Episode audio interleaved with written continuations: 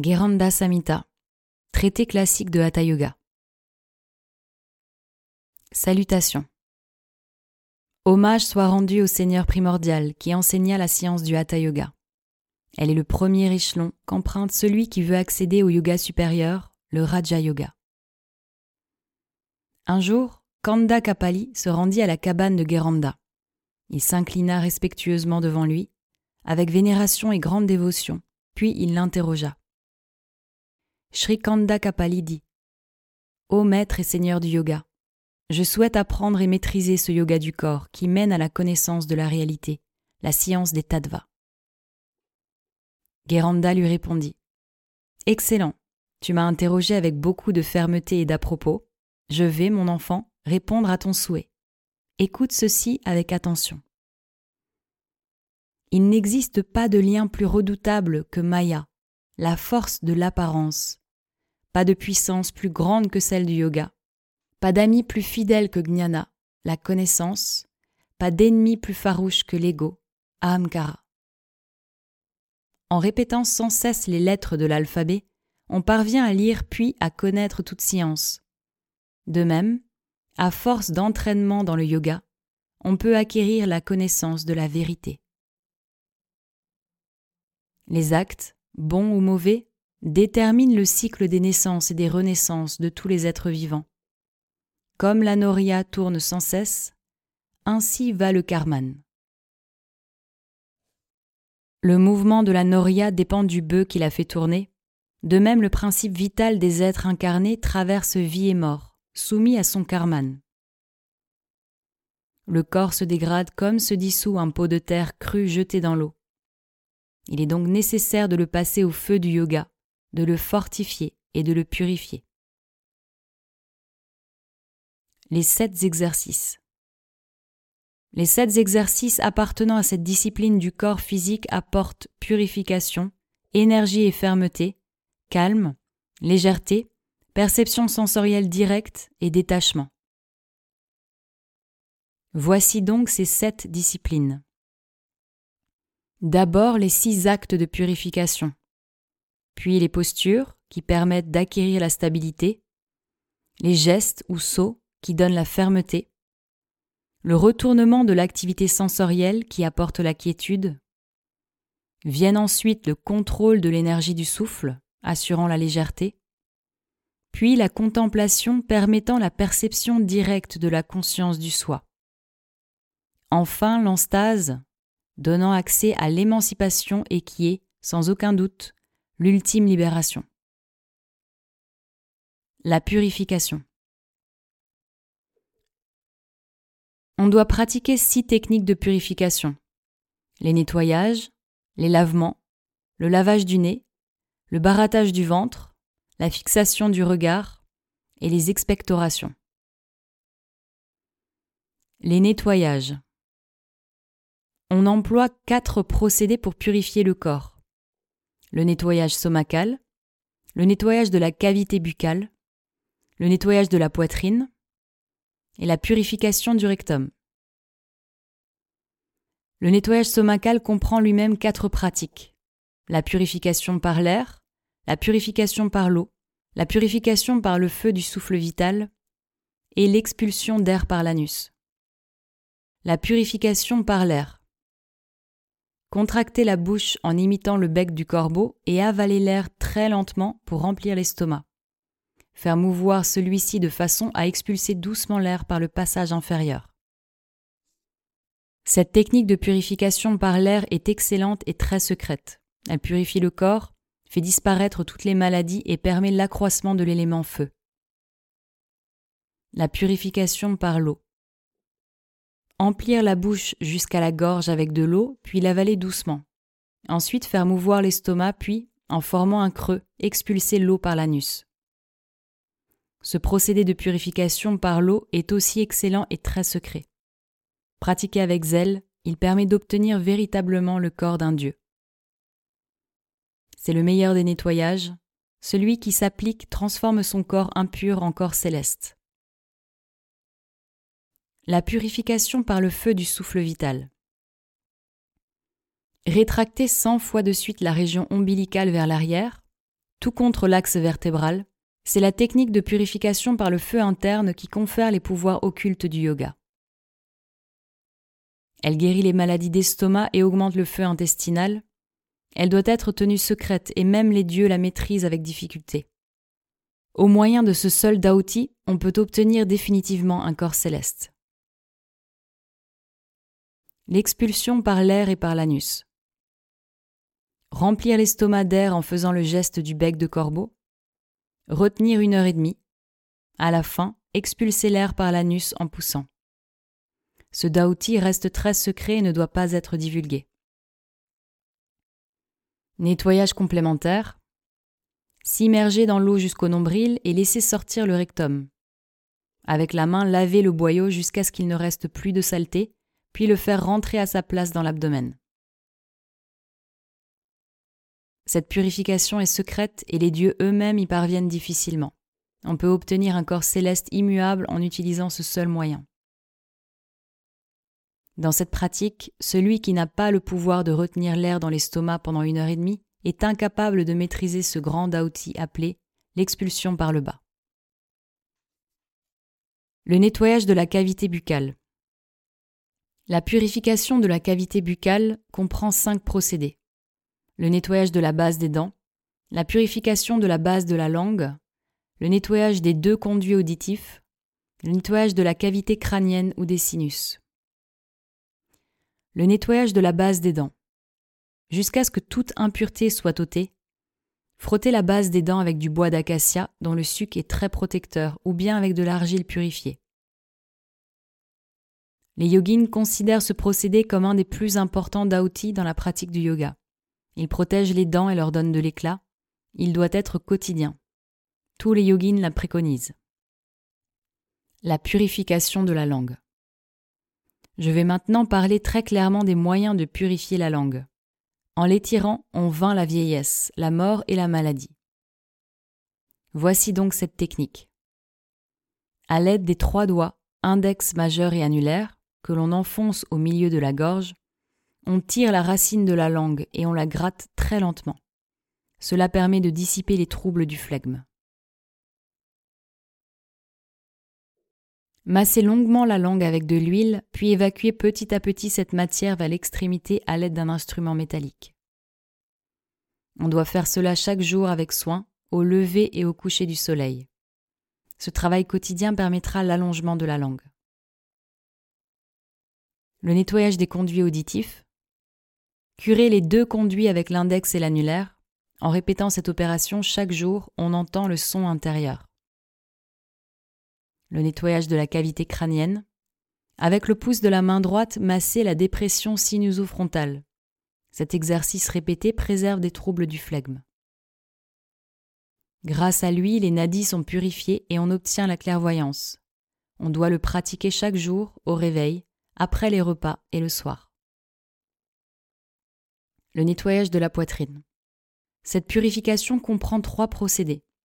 Le nettoyage avec une baguette, le nettoyage par vomissement et le nettoyage à l'aide d'un tissu. Le nettoyage avec une baguette. Enfoncer, puis faire aller et venir dans l'œsophage une tige de bananier plantain, de curcuma ou de roseau. Ensuite la retirer lentement. Ce genre de purification permet l'expulsion par la bouche du flegme, de la bile et de l'humidité en excès. Ainsi, toutes les maladies de poitrine sont guéries. Le nettoyage par vomissement. L'individu avisé doit, deux heures après chaque repas, boire suffisamment d'eau pour remplir l'estomac jusqu'à la gorge. Ensuite, ayant dirigé un instant son regard vers le haut, qu'il vomisse toute cette eau. Cette pratique quotidienne enraye les désordres dus au flegme et à la bile. Le nettoyage à l'aide d'un tissu. Avaler lentement une bande de tissu très fin, large de quatre doigts, puis la retirer. Ceci est appelé nettoyage interne. Cette technique guérit la splénite chronique, la fièvre, toutes les affections de la rate, la lèpre. Elle chasse les excès de flegme et de bile. Celui qui la pratique voit de jour en jour s'améliorer sa santé, croître son énergie et son bien-être. La purification du rectum. Tant que le rectum n'est pas purifié, l'énergie vitale descendante de l'excrétion ne circule pas de façon satisfaisante. Il est donc essentiel de purifier le rectum avec soin. À l'aide d'une baguette ou du majeur, on doit sans cesse et en secret nettoyer le rectum avec de l'eau afin d'ôter la bile. En pratiquant cette purification, on évite la constipation et on combat dyspepsie et indigestion. La beauté et la vigueur augmentent et le système du feu digestif est embrasé. Les lavements. Il y a deux sortes de lavements, avec eau et à sec. Le lavement avec eau est pratiqué dans l'eau même et celui à sec toujours sur le sol. Le lavement avec de l'eau. Accroupi dans la posture dite furieuse, s'immerger dans l'eau jusqu'au nombril, puis contracter et dilater l'anus. Ce djalabasti arrête les désordres urinaires, les troubles digestifs et les douleurs nées des désordres de l'élément air. Le corps devient transparent à l'égal de Kama, le dieu de l'amour. Le lavement à sec sur le sol. Ce lavement à sec se pratique dans la posture dite montant vers l'Occident. On fait mouvoir lentement le ventre vers le bas, puis on contracte et dilate l'anus au moyen du geste du cheval. Cette pratique permet d'éviter la constipation, d'augmenter le feu intestinal et de chasser les flatulences. Les nettoyages du nez. Introduire par une fosse nasale une fine cordelette de 20 cm environ, puis la faire ressortir par la bouche. On appelle cela guidage du fil. La pratique de cette discipline permet d'obtenir le pouvoir occulte appelé Keshari, le mouvant dans l'espace. Elle guérit les désordres du flegme et confère la vision divine. Le barattage du ventre. Faire tournoyer les muscles du ventre en les poussant et en leur imprimant un mouvement rapide dans les deux sens. Cela détruit toutes les maladies et accroît l'élément feu dans le corps. La fixation du regard. Fixer un objet très petit sans cligner des yeux ni scier, jusqu'à ce que jaillissent les larmes. Les sages appellent cela trataka. Grâce à cette technique, on acquiert la maîtrise permanente du geste de consécration à Shiva, la Sambhavi Mudra. Les maladies des yeux sont guéries et on obtient la clairvoyance. Les expectorations.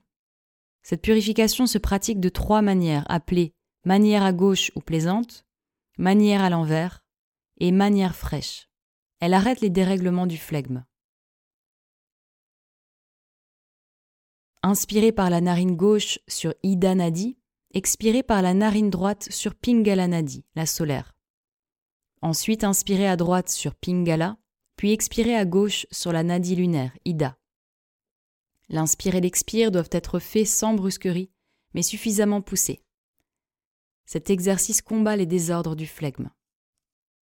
Aspirer de l'eau par le nez et la rejeter petit à petit par la bouche. C'est ce que l'on nomme Vyutkrama et qui guérit les déséquilibres du flegme. Aspirer de l'eau par la bouche en faisant le son sit, puis la rejeter par les narines. Cette pratique yogique rend semblable à Kamadeva, le dieu de l'amour. La vieillesse ne se manifeste pas et jamais ne surgissent tourments et décrépitude. Le corps devient transparent, les troubles du flegme sont anéantis. Tel est le premier enseignement que donna Geranda à Kandakapali concernant la discipline des six purifications.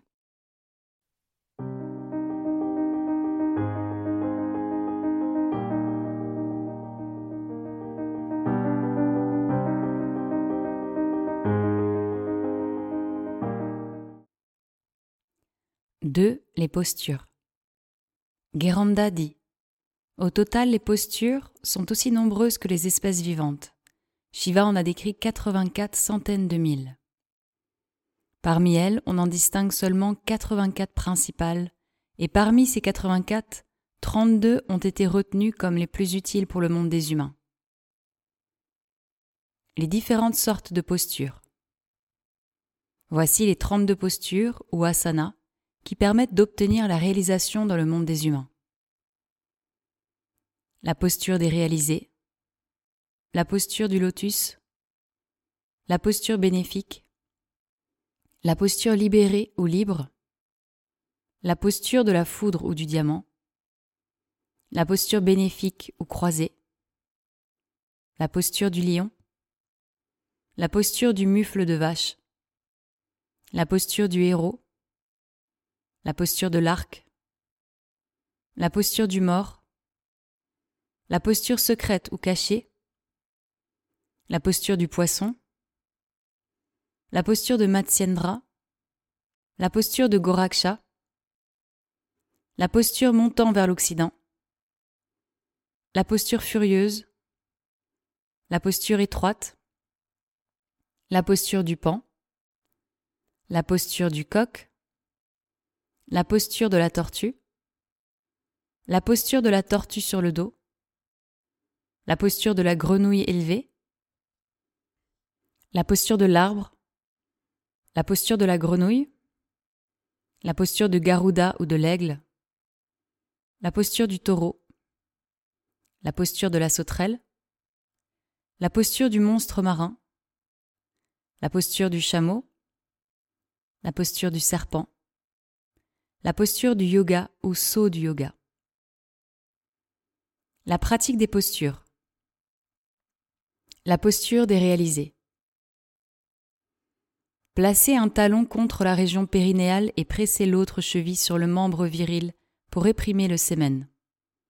Le menton fortement appuyé contre la poitrine, se tenir droit et immobile, les sens maîtrisés et le regard fixé entre les deux sourcils. Telle est Siddhasana, la posture des réalisés, qui mène à la libération. La posture du lotus. Placez le pied droit par-dessus la cuisse gauche et semblablement le pied gauche sur la cuisse droite. Croisez les mains derrière le dos et saisir avec fermeté les gros orteils. Serrez le menton contre la poitrine et fixez le regard sur la pointe du nez. C'est ce que l'on appelle Padmasana, la posture du lotus. Elle permet de faire définitivement disparaître la maladie. La posture bénéfique. Disposer convenablement les deux chevilles sous les testicules et se concentrer. Après avoir croisé les bras derrière le dos, saisir les deux gros orteils avec les deux mains, faire Jalandhara et Nasagra, c'est Badrasana, la posture bénéfique qui détruit toutes les maladies. La posture libre. Placer la cheville gauche contre le périnée et la cheville droite par-dessus. Maintenir le corps, la tête et la nuque strictement verticaux. C'est la posture libre ou Muktasana. Elle confère les pouvoirs occultes la perfection. La posture du diamant ou de la foudre. S'asseoir sur les mollets, durs comme le diamant, et placer les deux pieds contre les bords de l'anus. Telle est Vajrasana, la posture du diamant, qui donne les pouvoirs au yogin. La posture bénéfique ou croisée. Le yogin doit insérer la plante de chaque pied entre genoux et cuisses dans le creux poplité opposé. Assis dans cette position en forme de croix, swastika, le corps est à l'aise. La posture du lion. Placez les chevilles croisées sous les testicules, à contrario, c'est-à-dire la cheville gauche à droite et la droite à gauche, les talons tournés vers le haut et à genoux sur le sol. Ouvrir la bouche toute grande, faire la contraction du réseau Jalandhara Bandha et fixer la pointe du nez. Telle est Simasana, la posture du lion, qui fait disparaître toutes les maladies. La posture du mufle de vache. S'asseoir en plaçant les deux pieds sur le sol, contre chaque côté du dos. Le corps doit rester très stable. C'est ce qu'on appelle Gomukasana, parce que cette posture évoque un mufle de vache. La posture du héros. S'asseoir en posant un pied sur l'une des cuisses et contre cette même cuisse appuyer l'autre pied par derrière. Telle est Virasana, la posture du héros. La posture de l'arc. Étendre les jambes au sol, droite comme un bâton, puis saisir les deux pieds par arrière le dos. Bander ensuite le corps tel un arc. Voilà ce que les yogis appellent Dhanurasana, la posture de l'arc. La posture du mort. Être étendu sur le sol tel un cadavre sur le dos, c'est ce que l'on appelle aussi Shavasana, la posture du cadavre. Elle dissipe la fatigue et permet le repos mental. La posture secrète. Cachez les deux pieds dans les creux des genoux et placez l'anus au-dessus d'un pied. On nomme cela Guptasana, la posture secrète. La posture du poisson. Prendre la posture du lotus sans lier les mains, Padmasana. S'étendre ainsi sur le dos en posant la tête sur les bras croisés en arrière, c'est Matsyasana, la posture du poisson, qui dissipe toutes les maladies. La posture de Matsyendra. Tordre le buste comme si on voulait faire passer l'estomac à la place du dos. Tenir énergiquement cette position. Plier la jambe gauche et fixer le pied gauche au-dessus du genou droit. Faire ensuite passer le coude du bras droit sur l'autre genou. Tourner le visage vers la main droite. Le regard doit être immobilisé entre les deux sourcils. C'est ce qu'on appelle Matsyendrasana, la posture de Matsyendra. La posture montant vers l'occident ou tirant à gauche.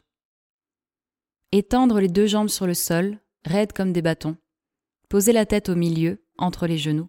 Attraper les pieds avec les deux mains et tirer énergiquement. Rester immobile dans cette posture du roi des yogins appelé Pashimotana. La posture de Goraksha. S'asseoir en insérant les pieds dans le creux des genoux, entre cuisses et mollets, la plante tournée vers le haut. Cacher soigneusement les deux chevilles avec les deux mains dont la paume est aussi tournée vers le haut. Faire la contraction de la gorge et fixer la pointe du nez. C'est Gorakshasana, la posture de Goraksha, grâce à laquelle les yogins obtiennent les pouvoirs occultes.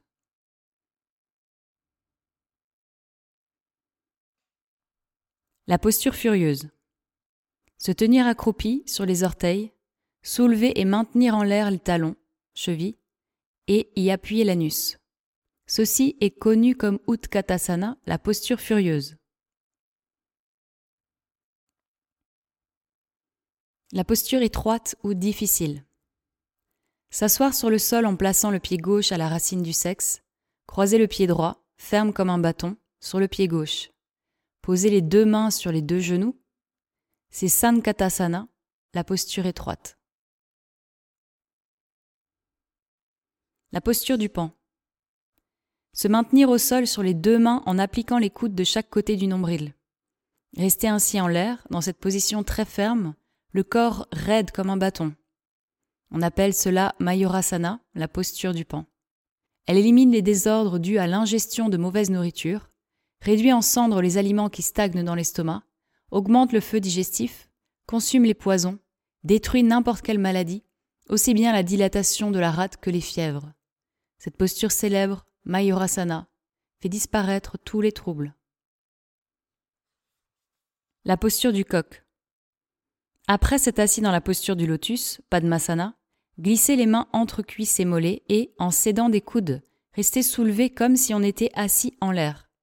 C'est Kukutasana, la posture du coq. La posture de la tortue.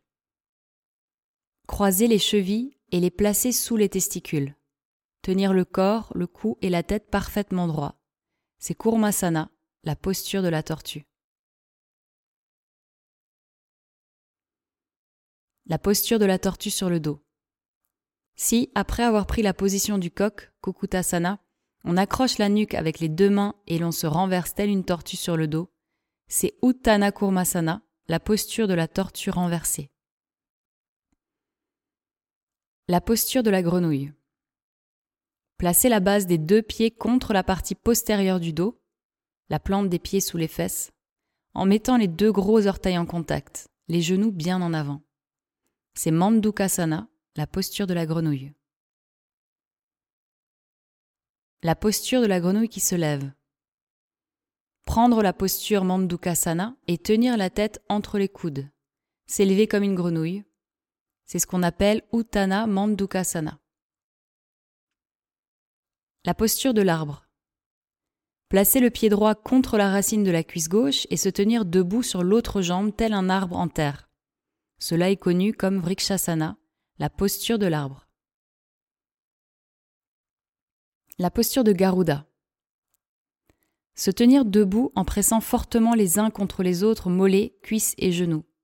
Placer les deux mains sur les genoux. On appelle cela Garudasana, la posture de Garuda. La posture du taureau. Placez la cheville droite contre le périnée et, sous sa gauche, l'autre pied en symétrie inverse. se reposer sur le sol. Cette position est appelée Vrishasana, la posture du taureau. La posture de la sauterelle. S'allonger, poitrine au sol, poser les deux mains en dessous, sur le tranchant, et élever les deux pieds dans le vide à une aune de haut. C'est la posture de la sauterelle que les grands ascètes appellent Shalabhasana. La posture du monstre marin. S'allonger, poitrine contre le sol, les deux jambes étendues. Prendre la tête fermement avec les deux bras, le corps s'emplit de feu. C'est Makarasana, la posture du monstre marin. La posture du chameau.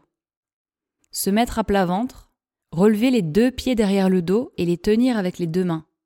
Contracter simultanément l'anus et la bouche très fermement. Les yogins appellent cela le chameau la posture du serpent. Laissez toujours appliquer au sol toute la partie du corps comprise entre les orteils et le nombril. Se soulever sur les paumes des deux mains placées à terre et élever la tête comme le chaperon d'un cobra. Cette position augmente continuellement le feu corporel.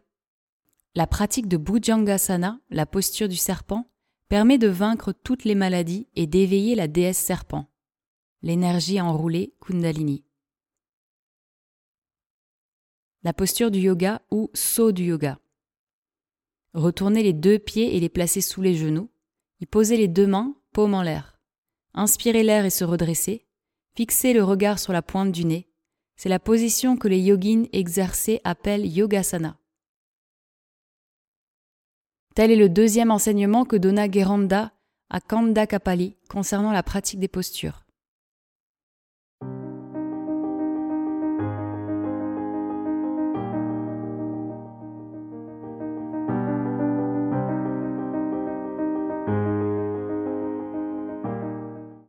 3. Les gestes ou sauts. Geranda dit Voici les 25 gestes qui permettent au yogin d'atteindre la réalisation. Le grand saut, le geste du ciel, la contraction de l'envol, la contraction du réseau, la contraction de la base, la grande contraction, le geste de la grande perforation, le geste du mouvant dans l'espace, le geste de l'acte inversé, le geste de la matrice ou vulve, le geste de la foudre, le geste de la mise en branle de l'énergie, le geste du batteur ou de l'étang, le geste de la grenouille, le geste de Shambhu, les cinq concentrations sur les éléments, le geste du cheval, le geste de celui qui a un licou, le geste du corbeau, le geste de l'éléphante, le geste du serpent femelle. Description des mudras et de leurs effets. Voici comment furent présentés ces gestes à l'assemblée des dieux. Ô déesse, la connaissance des mudras permet d'obtenir tous les pouvoirs et toutes les perfections. Mais on doit prendre bien soin de les garder secrètes et de ne pas les divulguer à tout le monde. Elles procurent beaucoup de joie aux yogins et même les dieux des tempêtes et du vent les maîtrisent difficilement. le grand saut. Presser fortement le périnée avec la cheville gauche, puis étendre la jambe droite et tenir les orteils du pied droit avec les mains. Contracter la gorge et fixer le regard entre les sourcils. Les sages appellent ce geste Mahamudra, le grand saut. Les effets de Mahamudra. Par la pratique de Mahamudra, on guérit la tuberculose, les troubles intestinaux comme la constipation, les affections de la rate, le vieillissement et les fièvres. En vérité, cette moudra détruit toutes les maladies. Le geste du ciel. Quoi qu'il fasse et où qu'il soit, un yogin doit garder sa langue retournée vers le haut et toujours discipliner et restreindre son souffle. Cela s'appelle Nabo Mudra, le geste du ciel, destructeur de toutes les maladies des yogins.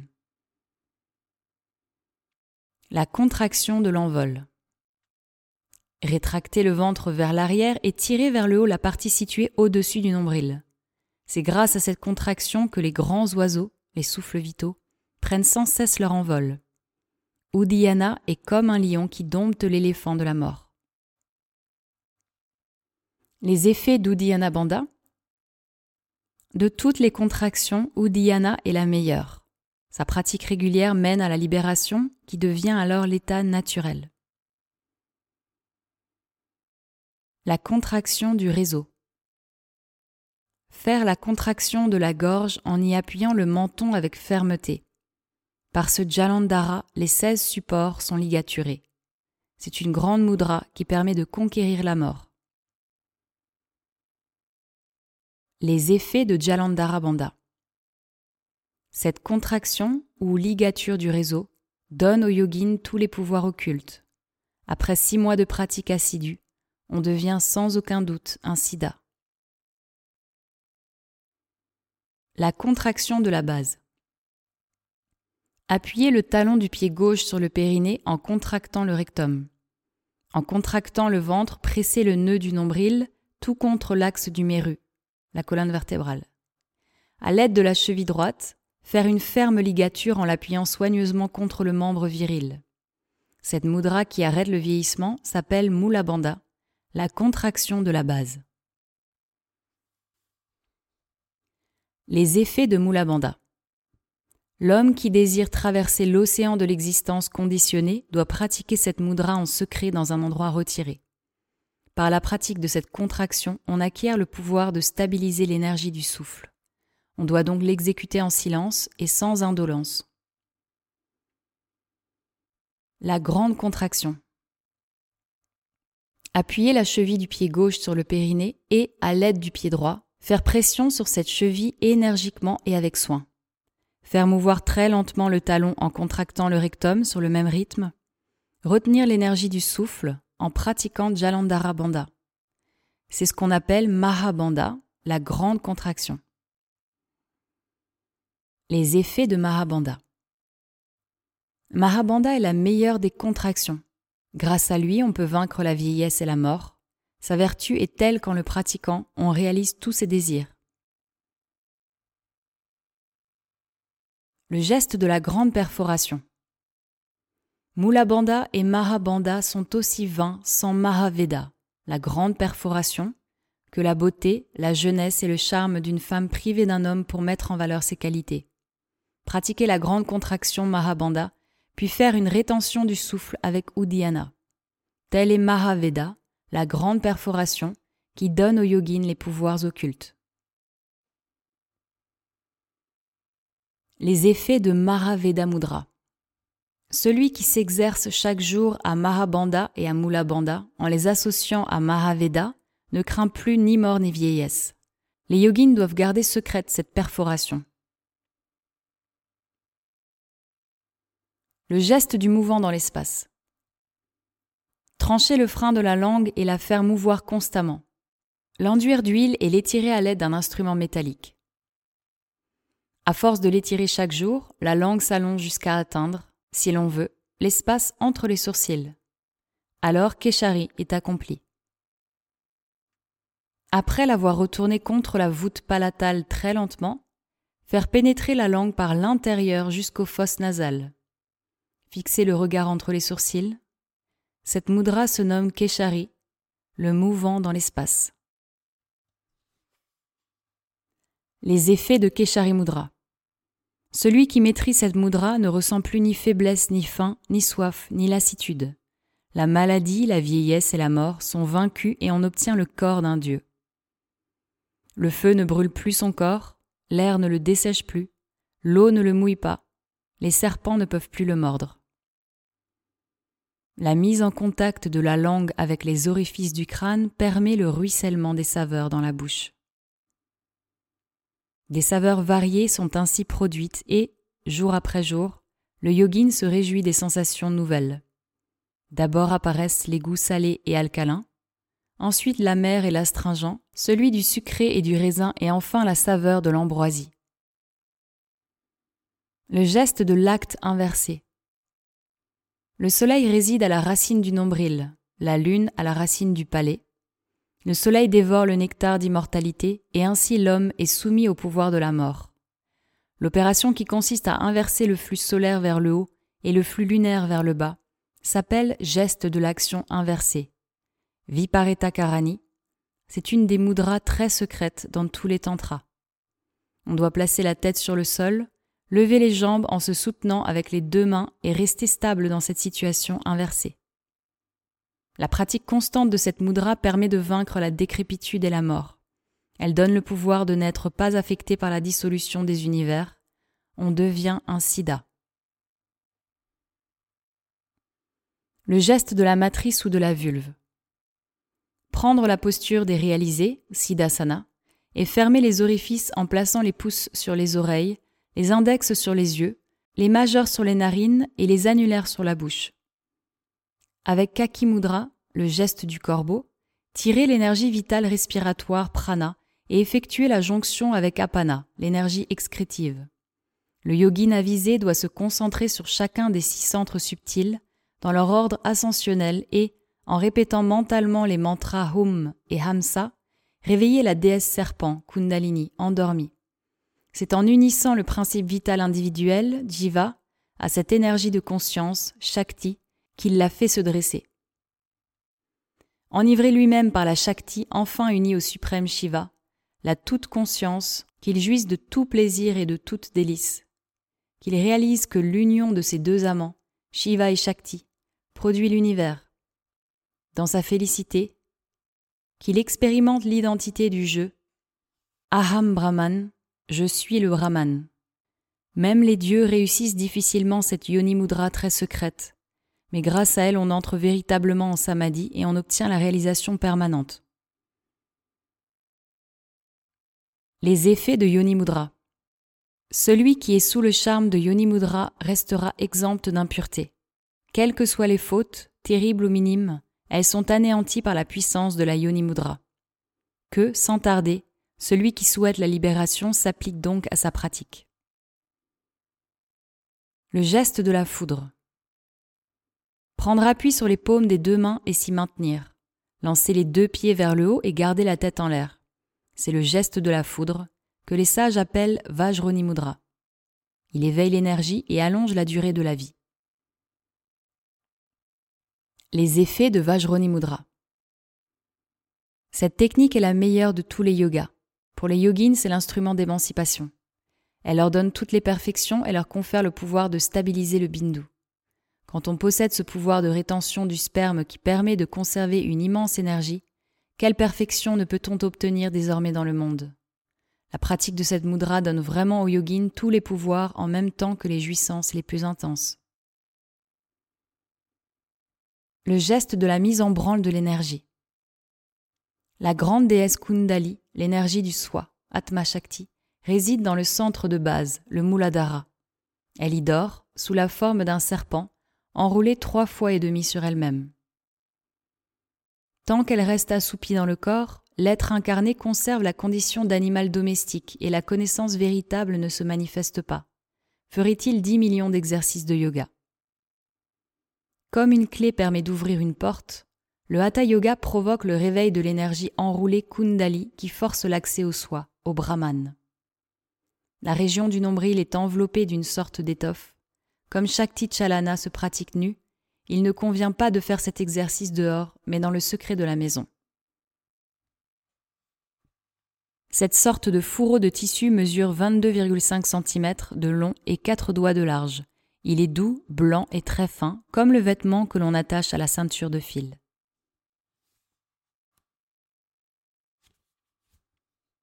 S'enduire le corps de cendre et prendre la posture Siddhasana, inspirer l'énergie respiratoire prana par les deux narines et la forcer à s'unir à l'énergie excrétive apana. Contracter l'anus lentement en faisant Asvini Mudra, le geste du cheval, jusqu'à ce que le souffle subtil pénètre dans la Sushumna Nadi et rayonne de tout son éclat. Tenir le souffle par une rétention ininterrompue, grâce à cette suspension de la respiration, Bhujangini, le serpent femelle, la Kundalini, s'engage dans la voie ascendante, sans Shakti Chalana, Yoni Mudra ne peut être parfaitement réalisé. On devra d'abord pratiquer Chalana, puis lui associer Yoni Mudra. Ô Kanda Kapali, je t'ai décrit la façon de mettre en branle l'énergie des profondeurs. Conserve pour toi cette mudra et pratique-la avec grand soin chaque jour. Les effets de Shakti Chalani Mudra. Victorieuse de la vieillesse et de la mort, cette mudra sera gardée très secrète. Le yogin qui souhaite atteindre la perfection doit donc s'y astreindre. Le yogin qui fait de cette mudra une discipline quotidienne acquiert la condition de sida et le pouvoir de se séparer de son corps physique à volonté. Toutes ces maladies disparaissent. Le geste du batteur ou de l'étang. Dans la posture montant vers l'Occident, Paschimotana, creusez le ventre. C'est l'excellente mudra appelée Tadagi qui vainc la vieillesse et la mort. Le geste de la grenouille. Fermez la bouche, relevez la base de la langue contre le palais et boire lentement le nectar d'immortalité. Tel est Manduki Mudra. Les effets de Manduki Mudra. La vieillesse ne menace jamais celui qui pratique quotidiennement cette Manduki Mudra. Il conserve une jeunesse permanente et ses cheveux ne deviennent pas blancs. Shambhavi Mudra, le geste de la déesse Shambhavi, qui est consacré à Shiva. L'œil fixe, s'absorber dans le soi-même, Atman, tel est Shambhavi Mudra, tenue secrète dans tous les tantras. Les effets de Shambhavi Mudra. Les Védas, les Puranas et autres enseignements sont tous semblables aux prostituées de luxe. Mais cette Shambhavi Mudra reste cachée comme une jeune femme de noble famille. Celui qui connaît Shambhavi Mudra est semblable au Seigneur suprême Adinata. Il est Narayana lui-même, il est Brahma, d'où émanent les mondes. Le grand Dieu Shiva affirme sans cesse. En vérité, je le dis et le redis. En vérité, celui qui connaît Shambhavi devient lui-même le Brahman, la réalité absolue. Il n'y a aucun doute. Les cinq gestes de concentration. Après ce que j'ai dit sur Shambhavi Mudra, écoute maintenant ce qui concerne les cinq concentrations mentales. Grâce à elles, tout peut être accompli sur cette terre. On peut en effet visiter à loisir les mondes célestes avec son corps, aller n'importe où selon son désir et, sans nul doute, pratiquer le vol magique. Le geste de concentration sur l'élément terre. Cette catégorie relative à l'élément terre est symbolisée par un carré de couleur jaune avec, en son centre, la lettre racine La. Elle est présidée par Brahma assis sur un lotus. Il faut unifier cet élément dans le cœur. Résorber en cet endroit l'énergie vitale du souffle, prana, en y concentrant toute la substance mentale pendant cinq gatika, c'est-à-dire environ deux heures et demie. Quand on parvient à cette immobilisation, on acquiert tout pouvoir sur l'élémentaire. C'est ce qu'on appelle adodharana, la concentration sur ce qui est en bas, c'est-à-dire sur la terre.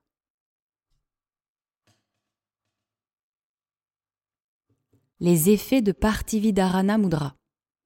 Celui qui pratique quotidiennement cette mudra devient le grand vainqueur de la mort.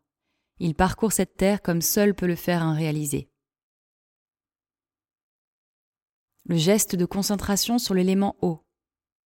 Cette catégorie concernant l'élément eau est représentée par un cercle semblable à la lune ou à une conque, de couleur blanche éclatante comme la splendide fleur du jasmin kunda. Source du nectar d'immortalité, son phonème racine est va. Elle est présidée par Vishnu, on doit unifier le tout et résorber le souffle vital prana en ce lieu en y concentrant le mental pendant cinq gatika, c'est-à-dire deux heures et demie, afin de l'immobiliser. Telle est la concentration sur l'élément liquide qui permet d'éviter les souffrances les plus intolérables et notamment les accidents causés par l'eau. Les effets d'Ambasiddharana Mudra. Ambasi est une très grande mudra. Le yogin qui la connaît acquiert tout pouvoir sur l'eau et ne risque jamais la mort à son contact. Il prendra soin de la garder secrète. En révélant ce pouvoir, il le perdrait. Ce que je dis est la pure vérité. Le geste de concentration sur l'élément feu. Cette catégorie concernant l'élément feu se situe au niveau du nombril et est représentée par un triangle rouge coccinelle avec son phonème racine Ra. Ce centre, resplendissant comme le soleil levant, est présidé par le dieu Rudra qui donne le pouvoir occulte sur le feu. C'est là qu'il faut résorber l'énergie vitale prana en y concentrant le mental pendant cinq gatika, deux heures et demie. Cette concentration sur le principe du feu dissipe l'effroi de la mort et le sentiment de l'inéluctable.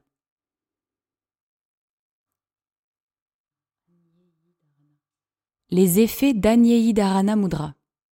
Si le yogin est précipité dans un brasier incandescent, par la vertu de cette mudra, il survit et n'éprouve aucune peur de la mort. Le geste de concentration sur l'élément R. Cette catégorie relative à l'élément air se distingue par sa couleur de fumée, semblable au phare des yeux. Sa qualité fondamentale est le sattva, la force de pureté. Son phonème racine est ya, et la déité qui y préside est Ishvara. Résorber le souffle vital prana en ce lieu en y concentrant la substance mentale pendant cinq gatika, c'est-à-dire deux heures et demie, afin de l'immobiliser. Celui qui pratique et maîtrise cette concentration sur l'élément air peut marcher dans les airs. Les effets de Vayavidarana Mudra. Cette grande mudra peut vaincre la vieillesse et la mort. Celui qui la maîtrise ne sera jamais tué par l'air ni touché par une quelconque perturbation atmosphérique. Il pourra se déplacer dans l'espace. Mais s'il est perfide ou dénué de dévotion, il n'obtiendra aucun succès ou perdra son pouvoir. Ô Kanda, cela est la stricte vérité, je te l'affirme. le geste de concentration sur l'espace vide. Cette catégorie relative à l'élément espace se présente de la couleur de l'eau de mer la plus pure et resplendit comme un ciel vide. Accompagnée du phonème racine Ha, elle est présidée par Sadashiva, celui qui dispense tous les bienfaits. C'est en cet endroit que doit être résorbée l'énergie vitale prana en y concentrant le mental pendant cinq gatika, soit deux heures et demie. Telle est la concentration sur l'espace vide qui ouvre la porte de l'émancipation. Les effets d'Akashidarana Mudra. Celui qui connaît cette mudra de concentration sur l'espace vide est un vrai yogin. La mort ne l'atteint pas et, au moment de la dissolution de l'univers, il ne disparaît pas. Le geste du cheval. Contracter le sphincter anal puis le dilater, Répétez l'opération sans cesse. C'est ce qu'on appelle Asvini Mudra. Ce geste provoque le réveil de l'énergie. Kundalini Shakti. Les effets d'Asvini Mudra. Asvini est une grande mudra. Elle prévient les maladies du rectum, donne force et bien-être et permet d'éviter une mort prématurée. Pashini Mudra, le geste de celui qui a un liku. Jeter les deux pieds derrière le cou et les tenir fermement noués. Tel est Pashini Mudra qui réveille l'énergie des profondeurs, la Kundalini Shakti. Les effets de Pashini Mudra. Cette grande mudra Pashini procure force et vitalité. Le yogin qui désire acquérir la perfection doit l'accomplir avec zèle. Le geste du corbeau femelle. Contractez la bouche en forme de bec de corbeau et aspirez l'air très lentement. Tel est Kakimudra, qui vient à bout de toutes les maladies. Les effets de Kakimudra. Le geste du corbeau est une grande mudra gardée secrète dans tous les tantras. Grâce à elle, on est immunisé contre les maladies, comme le corbeau. Le geste de l'éléphante. S'immerger dans l'eau jusqu'au cou, Aspirer l'eau par les narines puis la rejeter par la bouche. Ensuite faire l'inverse. Aspirer l'eau par la bouche et la rejeter par les narines. Répétez cette opération de nombreuses fois en alternant. Cette grande mudra est appelée Matangini, l'éléphante. Elle assure la victoire sur la décrépitude et la mort. Les effets de Matangi Mudra. Celui qui pratique ce geste de l'éléphante dans un endroit isolé et inhabité en ayant le mental bien concentré sur le but, deviendra semblable à l'éléphant. Le yogin qui s'y adonne éprouvera partout une extrême félicité. C'est pourquoi on doit pratiquer cette mudra avec le plus grand soin. Le geste du serpent femelle ou de la déesse Bhujangini, Kundalini. Étirez fortement le cou vers l'avant et aspirez l'air par la bouche. C'est ce qu'on appelle le geste du serpent femelle, qui assure la victoire sur la vieillesse et la mort. Les effets de Bhujangini Mudra. Bojangini Mudra vient à bout rapidement de toutes les maladies d'estomac et spécialement des différentes catégories d'indigestion. Les vertus des mudras. Voilà donc, ô Kanda, cette section concernant les gestes. Je l'ai développée pour ton édification. Les mudras sont aimées de tous les siddhas, elles annihilent la vieillesse et la mort. Mais elles ne peuvent être enseignées aux hommes perfides ou à ceux qui sont dépourvus d'amour. Dans un tel cas, elles ne porteraient aucun fruit. On prendra soin de les garder secrètes, même les dieux des tempêtes les maîtrisent avec difficulté. Les mudras mènent à la fois à la pleine jouissance et à l'émancipation. Elles ne doivent être enseignées qu'aux hommes de grande probité, à ceux qui ont su apaiser leur mental et qui vénèrent profondément leur guide spirituel. Les mudras décrites dans cette section possèdent la vertu de supprimer tous les maux. Quand leur pratique devient une habitude quotidienne, le feu digestif s'accroît. Grâce à elles, ni la mort ni la maladie ne peuvent nous atteindre. Nous n'avons plus aucun danger à craindre du feu, de l'eau ou de l'air. La pratique des mudras permet, sans aucun doute, de vaincre les vingt maladies du flegme et en particulier la toux, l'asthme, la splénite et la lèpre. Ô Kanda, à quoi bon ajouter autre chose? Pour acquérir pouvoir et réalisation, rien n'égale les mudras sur cette terre. Tel est le troisième enseignement que donna Geranda à Kanda Kapali concernant le yoga physique et spécialement la technique des mudras. «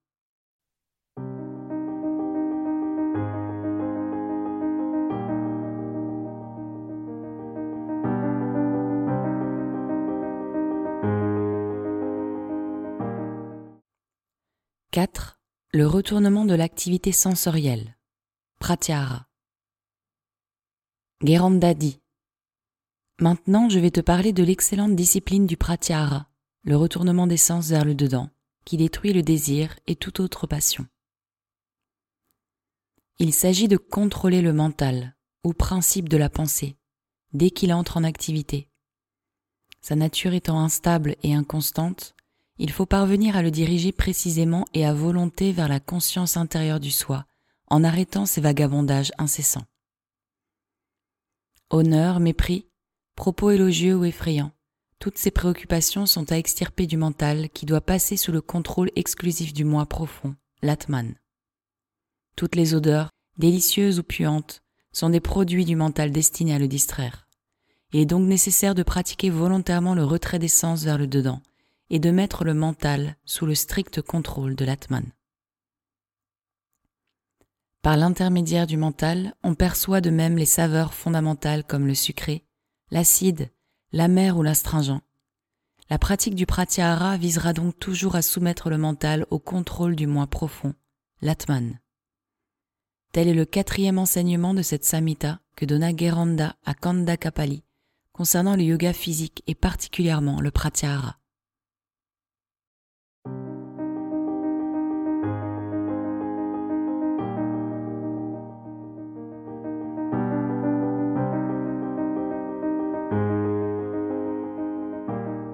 5. Le contrôle de l'énergie du souffle vital. Geranda dit Maintenant, je vais t'enseigner les règles du pranayama, le contrôle du souffle vital. En pratiquant cette discipline, l'individu devient semblable à un dieu. L'accomplissement du pranayama requiert quatre conditions. D'abord trouver un emplacement adéquat, ensuite choisir le moment propice, puis avoir une alimentation modérée et enfin pratiquer la purification des nadis, les lignes par où circule l'énergie. Choix de l'emplacement. On ne commencera pas le yoga dans un lieu trop isolé, ni dans une forêt, ni dans une capitale et en présence d'autres hommes. En agissant ainsi, on perdrait toute chance de succès. Dans un site trop isolé, on perd confiance. Dans une forêt, on est sans protection. Dans la jungle des cités trop peuplées, on s'expose. Il faut donc éviter de s'installer dans ces trois endroits. On choisira une contrée agréable et paisible, gouvernée par un roi juste et où la nourriture abonde. C'est là que l'on bâtira un ermitage enclos de murs. Dans l'enclos, on prévoira un puits et un réservoir d'eau. Les murs de la hutte ne seront ni trop élevés ni trop bas, et on veillera à l'élimination des insectes. La construction de la hutte sera achevée par un bon enduit de bouse de vache, Bien préservé dans un tel emplacement, On pourra alors s'exercer au pranayama. Choix de l'époque propice. Il est contre-indiqué de débuter la discipline yogique pendant l'hiver, à la saison fraîche avant le début du printemps, pendant les grosses chaleurs de l'été et dans la période pluvieuse des moussons. On risquerait de contracter des maladies. Le débutant commencera sa pratique au printemps ou en automne. En faisant ainsi, il obtiendra un succès durable et évitera les maladies. Le cycle des six saisons commence au mois Chaitra, c'est-à-dire environ mars, et se termine au mois Falguna, c'est-à-dire environ février, chaque saison occupant une tranche de deux mois. Mais en réalité, on les éprouve avec plus de justesse sur des périodes de quatre mois, la première débutant au mois Maga, environ janvier, et la dernière finissant au mois Falguna, environ février. Les six saisons et leurs mois. Vasanta, le printemps, avec Chaitra, mars, et Vaishaka, avril. Grishma, l'été, avec Jyashta, mai, et Asada, juin. Varsa, la mousson, avec Shravana, juillet, et Badra, août. Charad, l'automne, avec Ashvina, septembre, et Kartika, octobre, et Manta, l'hiver, avec Marga, novembre, et Pausha, décembre. Shishira, la saison froide, avec Maga, janvier, et Falguna, février. Mais, comme je te l'ai dit, les saisons se chevauchent et se manifestent surtout par des signes extérieurs. Voici donc des descriptions réelles par rapport à l'expérience que nous en avons. Le printemps fait ressentir ses effets de janvier à avril. La saison chaude le fait de mars à juin. La saison des pluies de juin à septembre. L'automne d'août à novembre. L'hiver d'octobre à janvier. Et la saison froide entre les mois de novembre et de février. Il est important de préciser que la pratique doit donc commencer au printemps ou en automne afin d'obtenir le meilleur succès sans risque de trouble. Les choix diététiques. Celui qui aborde le yoga sans une certaine modération alimentaire risque également de contracter des maladies et de ne parvenir à aucun résultat. Le yogin mangera du riz cuit, de la farine d'orge ou de froment, des haricots mongo, des haricots Phaselus radiatus, des pois chiches. Tous ces végétaux devront être purs, blancs et décortiqués. Il pourra consommer concombre patola, fruits de l'arbre à pain, taro, noix de muscade, jujube, noix de bondouk, concombre, banane, figue, fruits de l'épineux kantaka, banane plantain verte, banane cueillie avant maturité, tiges de bananier et ses racines, aubergines et des racines médicinales. Les yogins apprécient également les cinq légumes verts dont les légumes frais de saison, les feuilles de concombre patola, le Kenopodium album, et le légume d'hiver Imaluchita. Cette modération alimentaire consiste à manger avec plaisir ce qui est savoureux et à ne remplir l'estomac qu'à moitié, toujours avec des produits purs, très doux et onctueux. On emplira l'estomac pour moitié de nourriture, pour un quart d'eau, laissant l'autre quart vide pour la circulation de l'air. On évitera le piquant, le salé, l'amer, les aliments frits, le lait caillé et le petit lait, l'excès de légumes surtout mélangés aux fruits de l'arbre à pain, les boissons alcoolisées et les noix de palme, ainsi que les pois doliques, les lentilles rouges, le riz pandu, la courge Benincasa cerifera, les tiges de légumes verts, la courge sauvage, la Feronia elephantum, le cantabilva, les feuilles de Boutea frondosa. Il faut y ajouter le candaba, le citron, le fruit rouge de la Momordica philadelpha, le fruit laiteux du lakuta, l'ail, l'aconite, le camaranga, le fruit du pial, l'assafetida, le fruit du capoquier et le kemuka. Le débutant devra aussi éviter les voyages, la compagnie des femmes et les rituels du feu. Il s'abstiendra de beurre frais, de beurre clarifié, de lait, de mélasse, de sucre candy, de sucre de canne, de noix de coco, de grenade, de curcuma, de raisin, de lavani, de myrobolam amblique et de tout ce qui contient des jus et des saveurs acides. Par contre, le yogin pourra toujours consommer de la cardamone, des clous de girofle très énergétiques, de la pomme rose stimulante, du myrobolam chébule et des dattes. Il s'alimentera à son goût et selon ses désirs, pourvu que sa nourriture reste légère, cuite à point, agréable, onctueuse et robotative pour les constituants fondamentaux du corps physique. Mais les aliments secs et durs à digérer, dangereux, avariés ou puants, brûlants ou rassis, trop chauds ou glacés sont prohibés pour lui.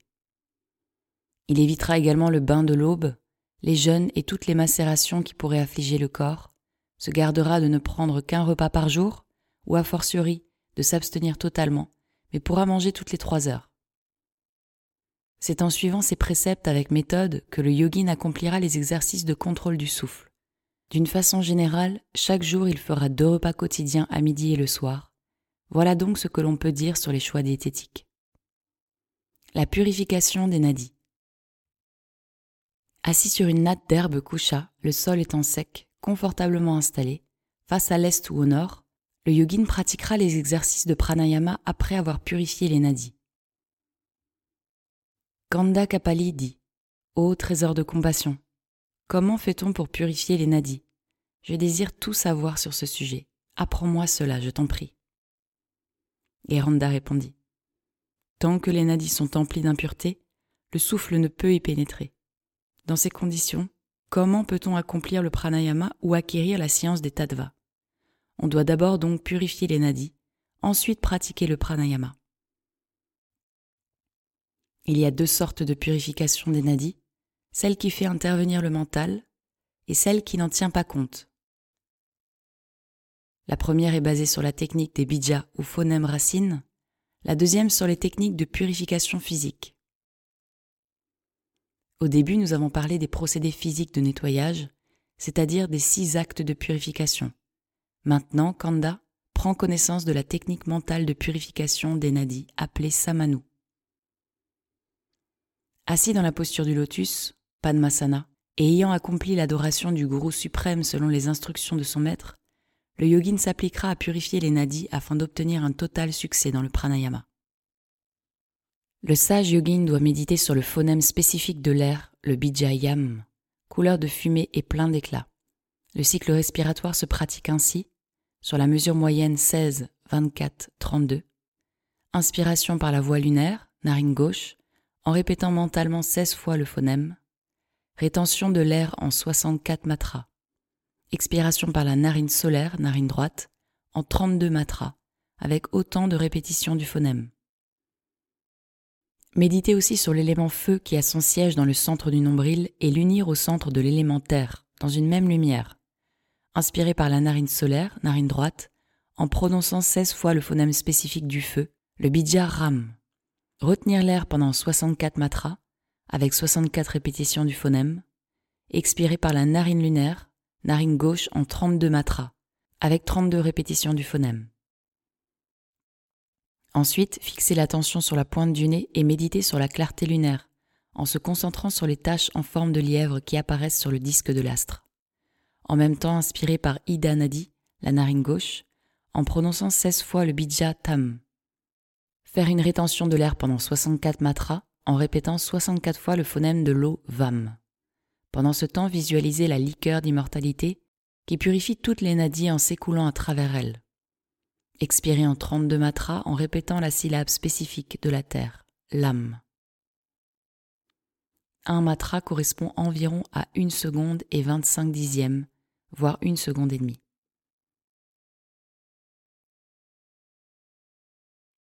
Ces procédés de purification nettoient parfaitement les nadis. Fermement installés en posture assise, on peut alors s'exercer aux divers pranayamas.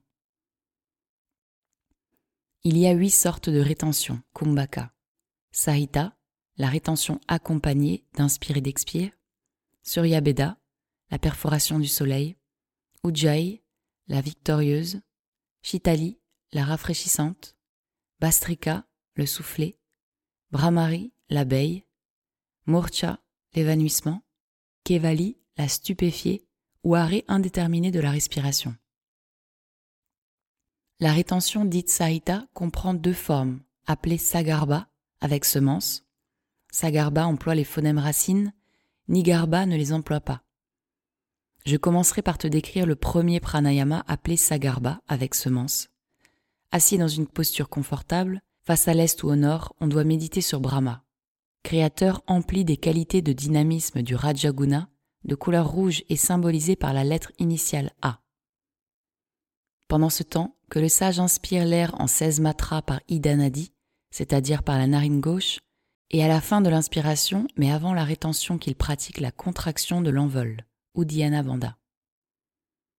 Qu'il fasse ensuite une rétention de 64 matras en répétant autant de fois la lettre U, visualisée de couleur noire et tout en méditant sur Hari Vishnu, empli des qualités de pureté du Sattvaguna. Enfin qu'il expire en 32 matras et comme il convient, c'est-à-dire par la narine droite, en prononçant antérieurement la lettre Ma, visualisée de couleur blanc brillant et en méditant sur Shiva empli des qualités de désintégration du Tamasguna. Il faut ensuite inspirer sur Pingalanadi, narine droite, faire toujours la rétention accompagnée de la concentration, puis expirer sur Ida Nadi, narine gauche, et continuer ainsi le contrôle du souffle par narine alternée. On doit pratiquer longuement cette respiration alternée. Après l'inspiration et jusqu'à la fin de la rétention, on tiendra les deux narines fermées avec les doigts, la droite avec le pouce, l'autre avec l'auriculaire et l'annulaire, l'index et le médius restant libres.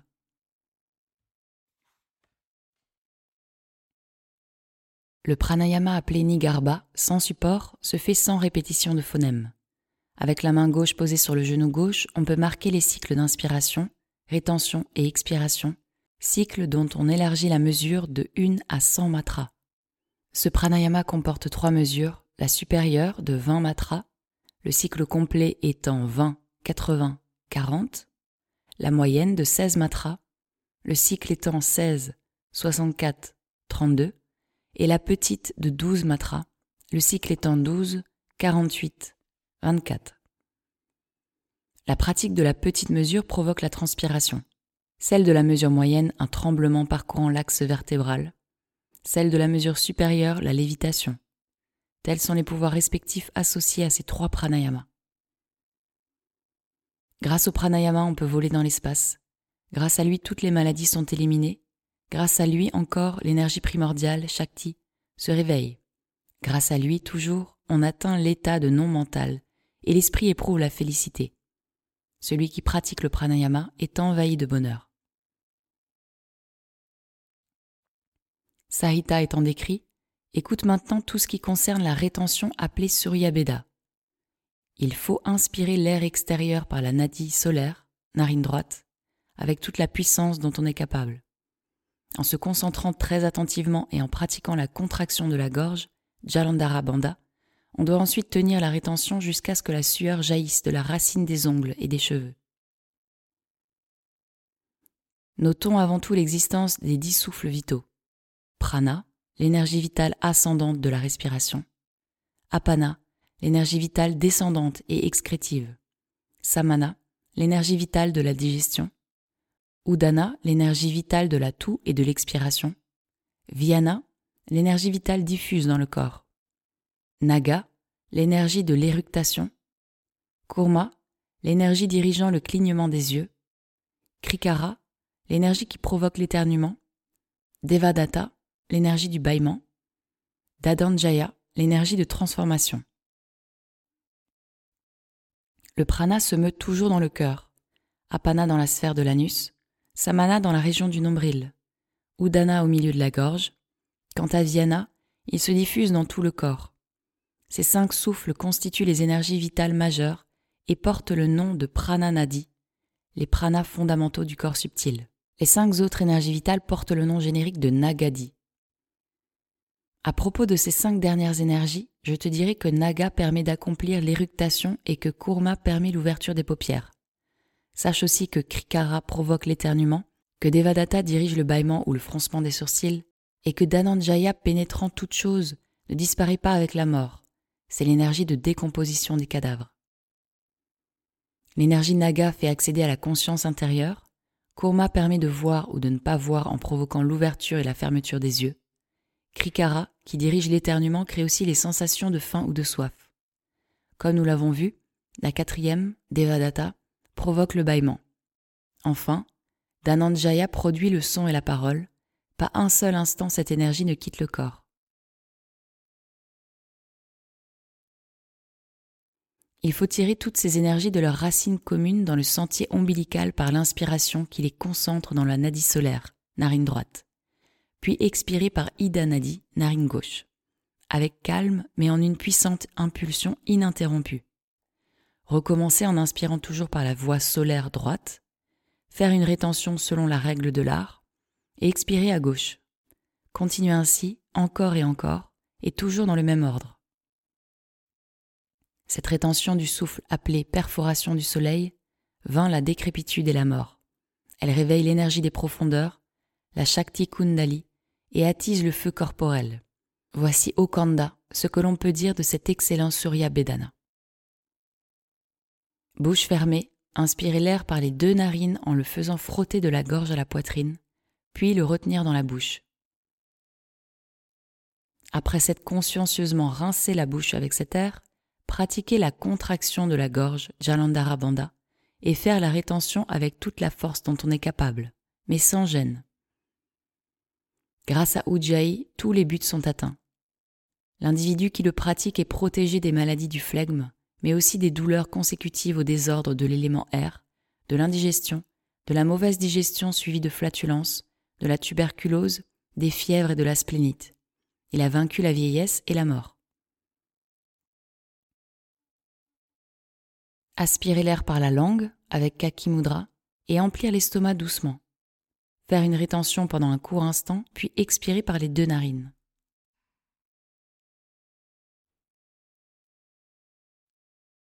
Le yogin doit toujours pratiquer cette chitali qui est excellente.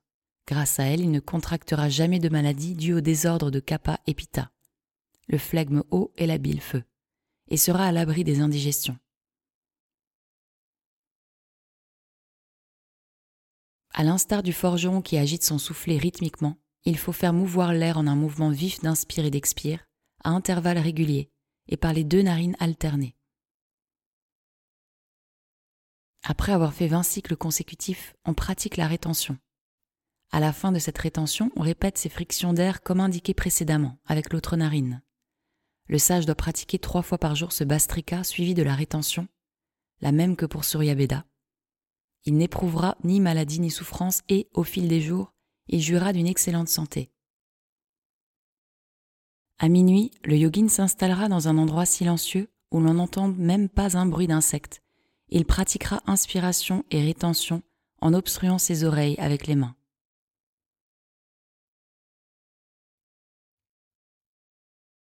Ainsi il pourra entendre par l'oreille droite de très belles et très subtiles sonorités internes. D'abord les cliquetis ou stridulations, comme on aimait le criquet, puis le son de la flûte, le tonnerre, le son du tambour, le bourdonnement de l'abeille, le son d'une cloche ou d'un gong de cuivre, ensuite celui d'une trompe, de timbale, du tambour mrinanga, du tambourin et du tambour d'undubi. Ces sonorités si variées seront révélées par une pratique quotidienne de Brahmari on perçoit ensuite le son intérieur qui résonne en permanence dans le centre du cœur. De cette résonance intérieure naît une lumière, et cette lumière inonde bientôt le mental. Lorsque le mental est totalement absorbé en elle, on atteint la demeure suprême de Vishnu. Si on obtient le succès en Brahmari, on obtient l'anstase et ses pouvoirs.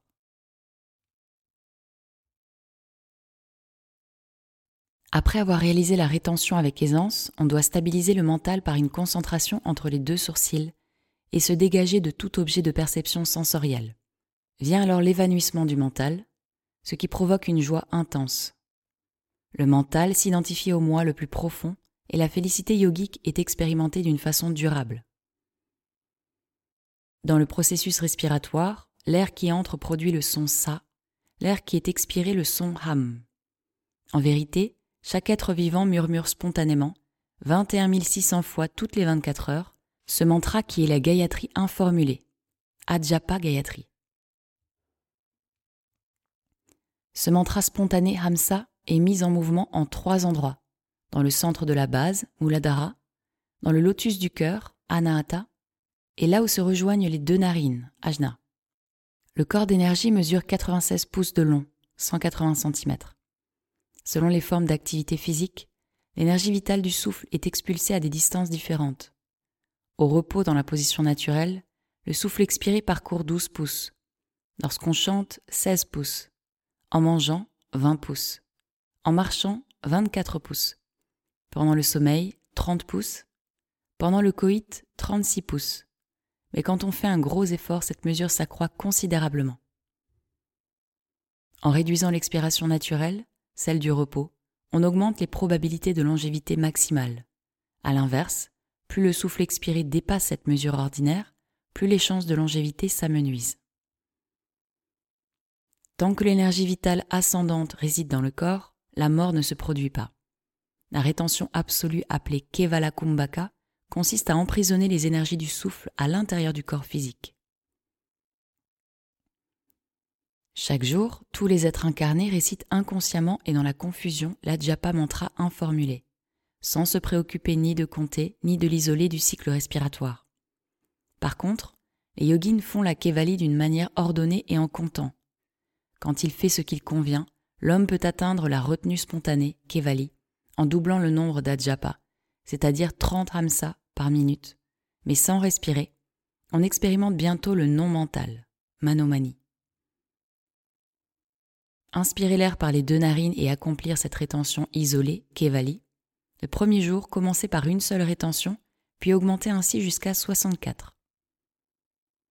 On doit pratiquer Kevali huit fois par jour, toutes les trois heures, ou, si l'on préfère, cinq fois par jour, également environ toutes les trois heures. D'abord tôt le matin, puis le midi, le soir, à minuit et dans la quatrième quart de la nuit. On peut aussi se contenter de trois séances, matin, midi et soir. Tant que le résultat n'est pas confirmé, on devra persévérer en augmentant chaque jour d'une à cinq fois la durée de l'Ajapa mantra, Hamsa. Celui qui connaît Pranayama et Kevali est un véritable yogin. Il peut tout accomplir dans ce monde, il a tous les pouvoirs. Tel est le cinquième enseignement de cet ouvrage que donna Sri Geranda à Kanda Kapali concernant le yoga physique et particulièrement le pranayama, ou contrôle de l'énergie vitale du souffle.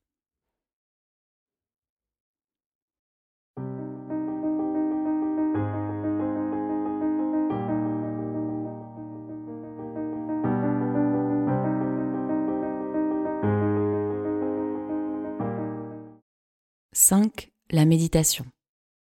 Guéranda dit Il y a trois sortes de méditation sur les éléments grossiers, sur les éléments subtils et sur la pure lumière. Celle dite grossière a pour support toute matière solide, manifestation ou déité personnifiée. Celle dite lumineuse concerne la nature de la lumière du Brahman, comme manifestation informelle de l'absolue réalité, celle appelée subtile prend pour support Brahma en tant que Bindu, le point ultime, et Kundali, la force suprême. Le yogin doit contempler l'incomparable océan de nectar qui réside dans son propre cœur. En son milieu, tel un joyau, émerge une île dont le sable est fait de pierres précieuses. De tous côtés poussent des arbres kandaba et d'innombrables fleurs. Ce petit bois de kadamba touffu est entouré d'une sorte de fossé parsemé de jasmin à grandes fleurs, de jasmin zambak et jati, de mimosa kessara, de gingembre arbusif, d'érythrine parijaka et de lotus terrestre dont les fragrances embaument les quatre coins de l'horizon. Au milieu de ce jardin, que le yogin imagine un merveilleux arbre kalpa, symbole de toute l'existence d'un univers, avec quatre branches représentant les quatre Védas, est chargé perpétuellement de fleurs et de fruits. Des abeilles bourdonnent autour et des coucous y chantent. En cet endroit qu'il visualise un pavillon serti de rubis et en son centre un sofa de toute beauté où repose sa divinité d'élection. Il lui rendra hommage selon les instructions de son gourou, qu'il la contemple fixement dans son apparence, avec ses ornements et son véhicule. Cette forme d'absorption mentale que l'on pratique quotidiennement s'appelle méditation sur les supports grossiers ou matériels. Stula Diana. Voici un autre procédé. On peut aussi visualiser le grand lotus à mille pétales, Sahasrara, et, en surimpression sur son péricarpe, un autre petit lotus à douze pétales, de couleur blanche, extrêmement lumineux. Sur ces pétales, et dans l'ordre, les douze phonèmes racines bija nommés Ha, Sa, Xa, Ma, La, Va, Ra, Yum, Ha, Sa, Ka, Frem. Au milieu de son péricarpe, on visualise un triangle formé de trois lignes dont les départs sont marqués respectivement de A, K et Ta.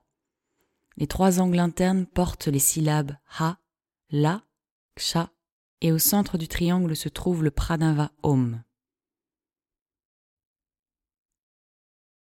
Dans ce même espace, contemplez ensuite un siège merveilleux constitué du nada et du bindu. Sur ce siège repose un couple de cygnes et de sandales, celle du gourou.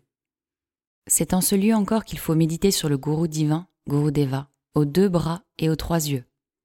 Il est habillé d'un vêtement immaculé, ou un dongument blanc fortement parfumé, et porte une guirlande de fleurs blanches. À ses côtés se tient sa parèdre, la Shakti, couleur rouge sang. En contemplant le gourou sous cet aspect, on réalise tout la dhyana.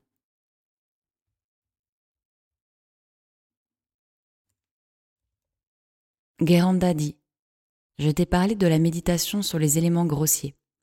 Écoute maintenant en quoi consiste la méditation sur la nature de lumière ou Tejo Dhyana. Grâce à elle, on obtient les pouvoirs du yoga et la perception directe de son soi. Dans le centre de la base Muladhara réside la Kundalini qui a la forme d'un serpent. La conscience individuelle se tient là, tel un grain de lumière. On doit se concentrer et méditer sur cette flamme comme étant le Brahman. C'est cela l'incomparable contemplation sur la nature de lumière. Voici un autre procédé. Entre les sourcils, au-dessus du mental, il y a une lumière formée du pranava om. On peut contempler cette lueur et s'intégrer à elle. C'est aussi une technique de méditation sur la nature de lumière. Ô Kanda, maintenant que je t'ai parlé de la méditation sur la lumière, écoute en quoi consiste celle sur les supports subtils, ou Sukshma Dhyana. Si par quelque heureuse fortune la Kundali est éveillée, elle rejoint la conscience du soi et sort du corps par la porte des deux yeux. Elle se plaît à emprunter la voie royale, mais ce mouvement ne peut être interprété comme de l'instabilité. Le yogin atteindra la parfaite contemplation en employant le geste consacré à Shiva appelé Shambhavi Mudra. Cette méditation sur les éléments subtils est très secrète et difficile à réaliser, même par les dieux. On considère que la contemplation sur la nature de lumière est cent fois supérieure à la méditation sur les supports grossiers. Mais la méditation sur les éléments subtils, Sukshma Dhyana, est cent mille fois supérieure à Tejo Dhyana. Voilà donc ce yoga de la méditation, Okanda. C'est une connaissance rare. Grâce à lui, on peut avoir la perception directe de son propre soi. C'est pourquoi elle se distingue des autres disciplines. Tel est le sixième enseignement de cet ouvrage que donna Sri Geranda à Kanda Kapali concernant le yoga physique et particulièrement le dhyana yoga ou pratique de la méditation. «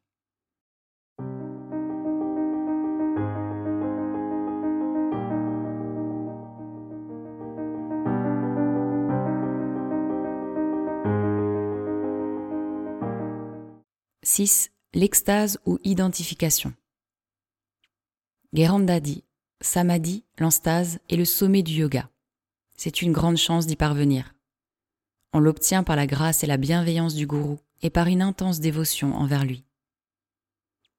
Le yogin qui s'appuie sur la connaissance, qui a confiance en son gourou et confiance en son moi le plus profond, celui dont le mental s'éveille de jour en jour à la réalité, c'est lui qui atteindra le plus vite cette enstase merveilleuse. Parmi tous les états de conscience, celui que l'on nomme enstase, samadhi ou libération, mukti, consiste à déconnecter le mental du corps et à l'unifier au moi suprême, Paramatman. Je suis la réalité, le Brahman. Je ne suis rien d'autre, et le Brahman est moi. La douleur ne me concerne pas, ne m'affecte pas. Je suis existence, conscience et béatitude absolue. Satchidananda. Elle est ma forme propre, liberté permanente et spontanéité de l'état naturel. Il existe quatre sortes de samadhi. Dhyana samadhi, l'identification par la contemplation. Nada samadhi, l'identification par l'écoute du son interne. Rasananda samadhi, l'identification par la félicité née de la perception de la quintessence. Laya samadhi, l'identification par résorption dans les éléments subtils. Le succès dans chacun d'eux est assuré respectivement par Shambhavi, Keshari, Brahmari et Yoni Mudra. Une cinquième forme de samadhi est réalisée par Bhakti Yoga, le yoga de la dévotion. Une sixième forme, enfin, correspond au Raja Yoga et s'obtient en accomplissant Mano Murcha Kumbhaka, le souffle qui fait s'évanouir le mental. Après avoir réalisé correctement le geste de Shiva ou Shambhavi Mudra, on obtient la perception directe de son moi, Atman. Fixer le mental sur ce point de lumière, Bindu, comme étant le soi, Brahman. Voir l'espace vide, comme Atman, et l'Atman comme espace vide. Quand on perçoit le moi comme espace vide, rien ne le limite. Expérimentant ainsi l'état de perpétuelle félicité, l'individu s'établit en samadhi. En retournant la langue vers le haut au moyen de Keshari Mudra, on obtient les pouvoirs de ce samadhi. Les deux processus sont analogues. Pratiquer la rétention dite de l'abeille après avoir inspiré l'air lentement mais avec force, puis expirer très doucement en émettant une sonorité semblable au bourdonnement de l'abeille noire, guider le mental afin de l'absorber entièrement dans cette vibration. Il en résulte le samadhi, avec la perception directe de je suis cela, accompagné d'une intense félicité. Après avoir accompli le geste de la vulve ou yoni mudra, le yogin doit se voir lui-même comme étant la Shakti, et substituer le moi suprême ou bienveillant Shiva qui est l'essence de tout. Il découvrira alors qu'en lui, Shiva et Shakti ne sont qu'un, totalité de conscience et d'énergie en soi. Il réalisera le je suis Brahman, l'absolue réalité, Aham Brahma, le samadhi de la non-dualité. On doit méditer à l'intérieur du cœur sur sa déité d'élection dans sa forme propre, L'union par la dévotion s'accompagne d'une grande joie et conduit à une réalisation où la félicité est si intense que les larmes jaillissent et que les poils se hérissent. Le samadhi intervient ainsi que l'effacement de toute formation mentale. Au moyen de la rétention qui fait s'évanouir le mental ou mano murcha kumbhaka, on identifie le mental avec le moi profond. Cette connexion avec le soi provoque le samadhi. Voilà donc, Kanda, la description du samadhi qui permet l'émancipation. Raja Yoga Samadhi, Unmani, Sahajavasta, c'est-à-dire unification par la voie royale, non mentale ou état inné, sont des termes synonymes. Ils désignent tous l'immersion dans l'unique en soi. Vishnu est dans l'eau, Vishnu est dans la terre. Vishnu réside au sommet des montagnes, Vishnu est au milieu des flammes des volcans. Tout l'univers animé est fait de Vishnu. Vishnu maintient le monde, il représente la cohésion de l'ordre cosmique, du Dharma. Divinité solaire, protecteur du monde, il permet la perception de l'univers animé dans l'état de veille et la dualité. Tout ce qui circule sur la terre, tout ce qui se meut dans les airs, toutes les créatures vivantes, les arbres, les buissons, les lianes, les plantes et les herbes, les mers et les montagnes, tout ce qui est connu est le Brahman, le soi en soi. Vois tout cela aussi dans l'Atman, le soi en moi. Atman, le moi profond inclus dans ce corps est pure conscience, hors de la dualité, éternelle, suprême. Sachant qu'il n'appartient pas au corps, qu'il est sans second, il est sans désir, par le samadhi, on est délivré de toute volonté propre, libre de tout attachement à son corps, à ses enfants, à son épouse, à ses parents ou amis, et aux largesses des riches.